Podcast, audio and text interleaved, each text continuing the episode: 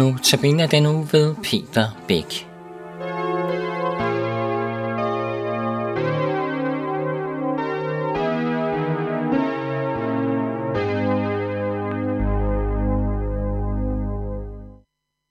Overskriften i aften er, men hvis ikke.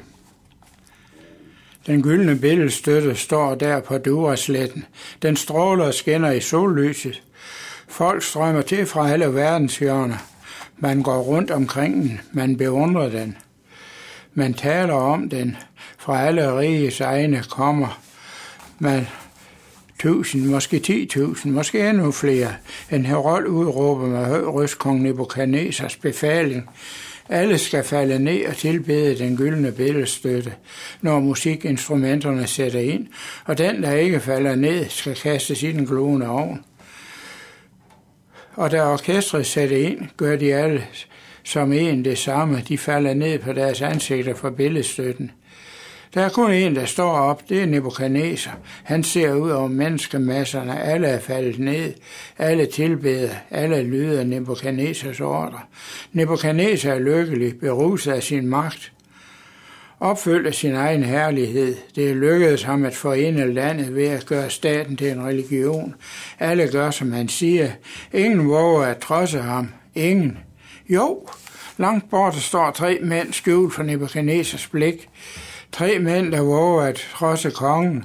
Tre mænd, der våger at stå ved deres egen tro. Tre mænd, Shadrach, Meshach og Abednego. De kunne have gjort et forsøg på at lyde både Gud og kongen ved at sige, vi gør som alle andre, vi falder ned, vi folder vores hænder og vi tilbeder. Ikke den gyldne beder, ikke den gyldne billedstøtte. Vi tilbeder vores egen Gud, og ingen får noget at vide. Den form for argumentation kunne vi have præsteret. Vi, der kan den kunst at snige os udenom den enkle lydighed mod Guds bud. Men Shadrach, Meshach og Abednego gør det ikke. De er fast i deres tro på fædrenes Gud. Det, de har gjort, bliver rapporteret til kongen. De bliver kaldt til forhør, og de får en ny chance. Hvis ikke de falder ned og tilbeder, skal de kaste sine en glående ovn. Og hvilken Gud er der, som der kan befri af mine hænder, slynger Nebuchadnezzar ud. Nebuchadnezzar udfordrer deres Gud, og Shadrach, Meshach og Abednego tager udfordringen op. De ser kongen lige i øjnene, og de svarer ham, Åh, Nebuchadnezzar, det behøver vi slet ikke svare dig på. Hvis den Gud, som vi dyrker, vil, så kan han også redde os ud af en glående ovn og fra dine hænder, o konge. Men hvis ikke, så må du vide, o konge, at din Gud dyrker vi dog ikke, og billedstøtten, som du har lavet opstille, tilbeder vi ikke. Det er et fantastisk svar, skarpt, klart, modigt. Vi skal ikke dyrke dine guder. Vi har en anden Gud, som vi tror på. Han er i stand til at redde os, både fra en og oven og fra din hånd, o konge. Men så lyder denne uhørte trosbekendelse til deres fædres Gud fra deres læbe.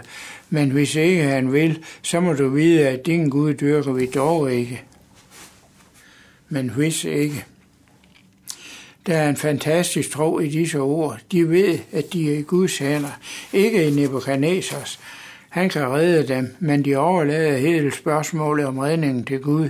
Det må han afgøre, og de forklarer, at selvom de nu går mod martyret, vil de alligevel stå fast ved deres tro. Men hvis ikke, Ser vi ikke her en profeti om Jesus hen mod slutningen af hans liv, da han står over for lidelsen på korset, siger han, min far kan redde mig, han kan sende mere end 12 legioner engle til undsætning, han kan redde mig, men hvis ikke, hvis han ikke tager denne kald fra mig, hvis Golgatas glående oven venter på mig, så vil jeg stadig ikke gå på kompromis med min tro. Og gennem hele kirkens historie hører vi dette svar om og om igen. Vi hører det fra kirkens martyrer også i vores egen tid. Vi stoler på Gud.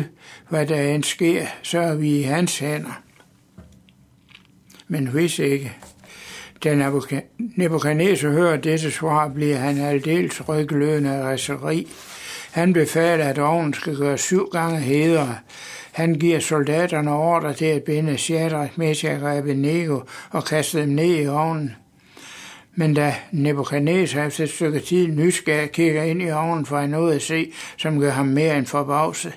Han ser, at de går frit omkring og fredig omkring i ovnen. Luerne har ikke brændt dem op, ikke brændt deres tøj op. Det er kun rebene, der er brændt op. Når vi bliver kastet ud i prøvelser, kan vi vidne om det samme. Forkerte bindinger til mennesker og ting forsvinder, og Nebuchadnezzar får mere at se. Der er ikke tre, der går rundt i ovnen. Der er fire. Den fjerde ser ud som en gudesøn. Så blev Shadrach, Meshach og Abednego hentet op af ovnen. De fik oprejsning og blev indsat i deres stillinger. Gud kan også tage os ud af prøvelser, som oftest gør han det.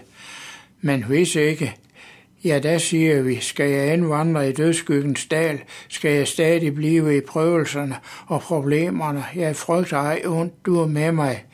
Sammen med mig i den glående ovn vandrer en gudesøn, og han vinder sejren for os.